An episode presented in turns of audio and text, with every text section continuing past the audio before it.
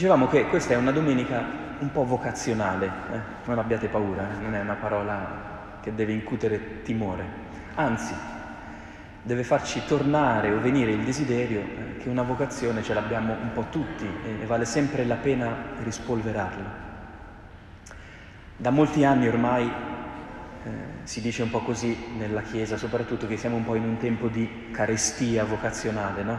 I seminari si svuotano, eh, nessuno si fa più prete, frate, suora, i matrimoni sono in crollo verticale, eccetera, eccetera. Sembra che sia così, sembra che l'umanità non ha più voglia di farsi chiamare da Dio, eh, ci facciamo un po' gli affari nostri. Forse in parte è vero, ma forse è anche un tempo in cui stiamo ricomprendendo cosa può voler dire che Dio ha voglia di chiamarci e noi magari abbiamo voglia di rispondergli.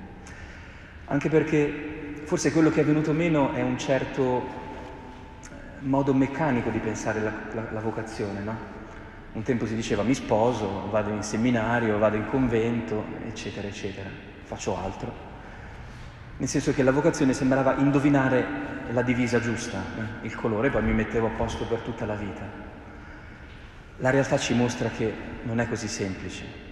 Tu puoi anche entrare in convento, sposarti, viaggiare, lavorare, fare quello che vuoi, ma la vocazione dura tutta la vita.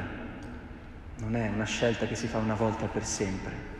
E infatti nella preghiera di colletta, a cui dovreste sempre fare bene attenzione, all'inizio della messa si dice così oggi, O Padre, che in Cristo hai posto la tua dimora tra noi, donaci di accogliere costantemente la sua parola.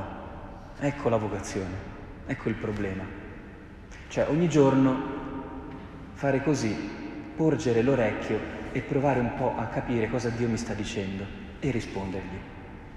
Capite che è una faccenda un po' più complessa ma anche un po' più bella, dell'indovinare il colore giusto e l'abito adeguato.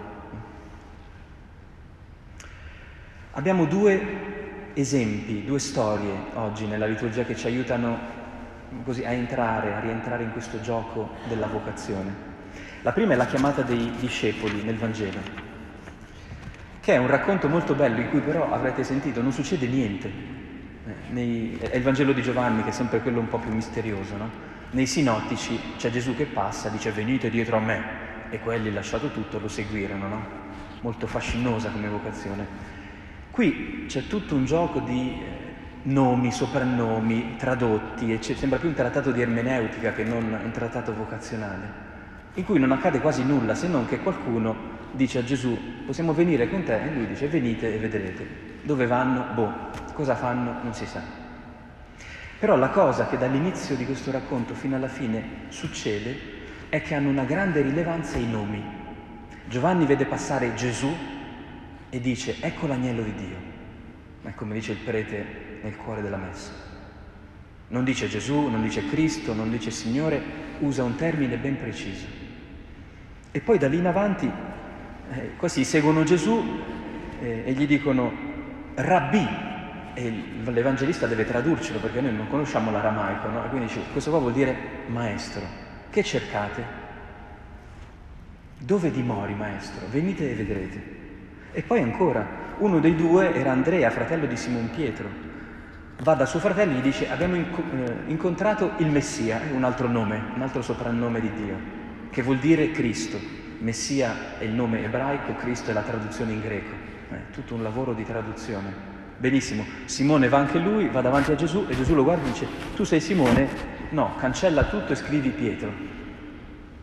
Cosa vuol dirci il Vangelo? Che la vocazione, quella che chiamiamo la vocazione, seguire la voce di Dio, comporta nel viaggio della vita questa agilità di passare da un nome a un altro. E i nomi sono quelli che noi diamo alle cose, alle realtà che viviamo, ma sono quelli che le cose, le realtà, le persone, Dio dà a noi. Vivere bene la vita come vocazione significa capire quando c'è un cambio di nome in corso. Perché ci sono dei nomi, no? Che noi, pensate alle amicizie, eh, come vi chiamavano a scuola, in compagnia, all'università. Tutti noi abbiamo avuto dei soprannomi che sono importantissimi, no? perché quando qualcuno ci dà un soprannome, ci chiama in un modo particolare, vuol dire che la nostra relazione sta andando un po' in profondità, diventa personale. Guardate, Gesù, Gesù di Nazareth, è stato Gesù di Nazareth fino alla, alla sua Pasqua. Dopo i discepoli hanno cominciato a chiamarlo Signore, Agnello di Dio, eccetera, eccetera. Quando si sono appropriati della relazione con Lui in un modo speciale. E fate caso anche voi come parlate con Dio, perché il modo con cui noi ci riferiamo a Dio denota anche il livello di intensità, di intimità che noi stabiliamo con Lui. Per esempio, chiamare il nostro eh, Dio che si è rivelato in Gesù Cristo sempre e solo Gesù, denota una povertà spirituale e teologica, perché Gesù eh, lo chiamano tutti così, anche chi non crede. I fedeli dovrebbero chiamarlo almeno ogni tanto Signore o Cristo o Agnello di Dio o altri nomi che ciascuno può aggiungere. Per cui una prima già domanda che potremmo farci è, ma noi che nome diamo al Signore? Come ci rivolgiamo a Lui? E con che nome ci sentiamo chiamare da Lui? Perché anche questo è importante. Dicevamo prima dei soprannomi, no? Tante volte i nostri soprannomi, quelli che usiamo tra di noi, sono delle etichette che un po' ci vincolano, eh, perché quando io vengo etichettato in un modo poi tendo a essere sempre così. I soprannomi che ci dà Dio, pensate Pietro, sono invece delle amplificazioni. Tu Simone? No, pietra. Su di te non sai quante persone potranno mettere i piedi e sentirsi al sicuro. Sarai la roccia su cui si costruirà la Chiesa. Pensate un po', noi stiamo sulle spalle di pietra. Eh? Noi come credenti abbiamo i piedi appoggiati su di Lui, perché è Lui che ci ha trasmesso la fede in Gesù. Pensate che, che destino grande non gli ha rivelato. Quindi ecco, la prima notizia che viene dalla liturgia di oggi è questa. Se vogliamo prendere la dimensione vocazionale della nostra vita, senza rimpiangere i tempi passati in cui era tutto più semplice, dobbiamo imparare a dare un nome a Dio e a lasciarci ridefinire dalla sua voce, accettando i cambi di stagione. Eh? Perché c'è un tempo in cui noi il Signore lo chiamiamo in un modo e va bene così, e poi c'è un tempo in cui dobbiamo chiamarlo in un altro modo. E la stessa cosa deve fare lui. C'è un tempo in cui siamo piccoli e non deve chiamarci con nomi altisonanti che ci fanno venire solo paura. Ma ci sono dei momenti in cui può aumentare l'intensità del nostro nome e non dobbiamo spaventarci quando ci sentiamo chiamare in un certo modo. E qui viene la prima lettura ad aiutarci. È la chiamata di Samuele, il grande profeta dell'Antico Testamento. Cerco di visualizzarvi la scena, di richiamarvela davanti agli occhi. Samuele era questo bambino no, che era stato depositato lì nel seminario dell'epoca, dormiva nel Tempio, dove c'era l'arca dell'alleanza, cioè le dieci parole, la parola di Dio. Capite? Questo dormiva di fianco alla parola di Dio. Ok, come facciamo noi tante volte, che dormiamo semplicemente di fianco alla Bibbia, ma non, la, non l'abbiamo ancora tanto capita. Ora, cosa succede? Che c'era un mediatore tra lui e questa parola di Dio, no? che era il sacerdote del Tempio, Eli. Un giorno, cioè nei giorni in cui Samuele comincia a diventare adulto, percepisce dentro di sé una voce diversa e va dalla sua figura di mediazione, dal suo parroco, eh, dal suo padre spirituale, dice, mi hai chiamato? Ed egli dice, no, non ti ho chiamato. Questa cosa succede per due volte e poi per una terza volta. Fuori metafora cosa significa questa immagine? Che la voce di Dio fa irruzione in noi, nei nostri luoghi tradizionali, nei luoghi dove dormiamo, cresciamo, e a un certo punto vuole diventare qualcosa di più forte, di più personale di quello che finora abbiamo capito di noi, degli altri, eccetera, eccetera. Infatti la terza volta Eli si rende conto che Dio sta parlando al cuore di Samuele e lui deve mettersi da parte. E questo è il momento fatidico in cui i genitori devono fare un passo indietro, quando si accorgono che una vita più grande si sta manifestando nei loro figli, per esempio. Quando si accorgono che bisogna fare solo un passo indietro. Ed egli fa così, dice a Samuele, guarda, io non ti ho chiamato neanche stanotte, ma se ancora senti una voce e non sai da dove viene, ora che sai che non viene da me, la prossima volta che ti succede fai così, prendila sul serio e prova a dire, parla, Signore, perché il tuo servo ti ascolta. Allora, questo è un passaggio fondamentale. Dio ha tanta voglia di parlarci e, e lo fa, ci bisbiglia nel cuore da quando siamo nati. Ma per parlarci bene, per darci un nome nuovo, Lui deve avere la nostra autorizzazione. Siamo noi che a un certo punto dobbiamo dirgli, Signore, parlami. Non ti chiedo più niente perché tanto ho capito che non sei un distributore di bibite. Allora parlami. Allora dimmi e dammi una parola. E infatti il Signore lì si rivela a Samuele. Nessuno di noi riesce a capire la voce di Dio da solo, abbiamo tutti bisogno di mediazioni, i genitori, la catechista, la suora, il prete, però poi arriva il giorno in cui noi dobbiamo entrare in chat personale, eh, ci sono le chat di gruppo e poi ci sono i messaggi che ci si scambia solo a tu per tu. La chiamata è questo, è quando noi abbiamo il coraggio e l'umiltà di stare davanti a Dio da soli, per quel poco che Lui riesce a dirci e noi a capire, ma è nostro. Questo è, è un momento importantissimo. Perché sapete cosa può avvenire in quella chat privata dove ci siamo solo noi e Dio? Quello che San Paolo cerca di ricordare ai primi cristiani di Corinto. Fratelli, non sapete che i vostri corpi sono membra di Cristo? Ecco, quando Dio riesce a parlarci, riesce a comunicarci questa cosa straordinaria, sai che tu sei un pezzo del mio corpo? Noi siamo membra di Cristo, questo ci dice la nostra fede.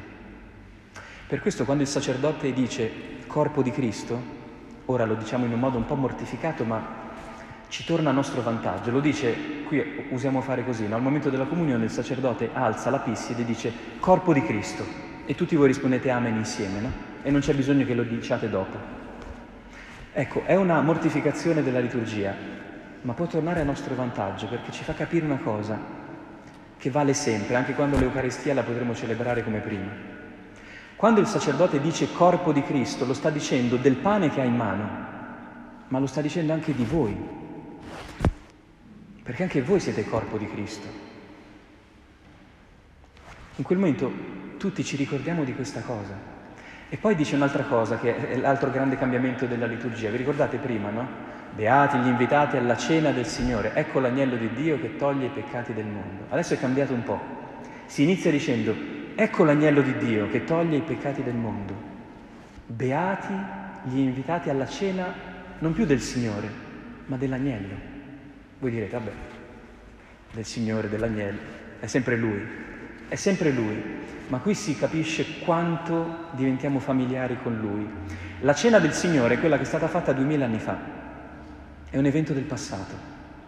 La cena dell'agnello è quella di cui parla l'Apocalisse, è la cena dell'agnello risorto, dello sposo che ci attende in paradiso, nel regno di Dio.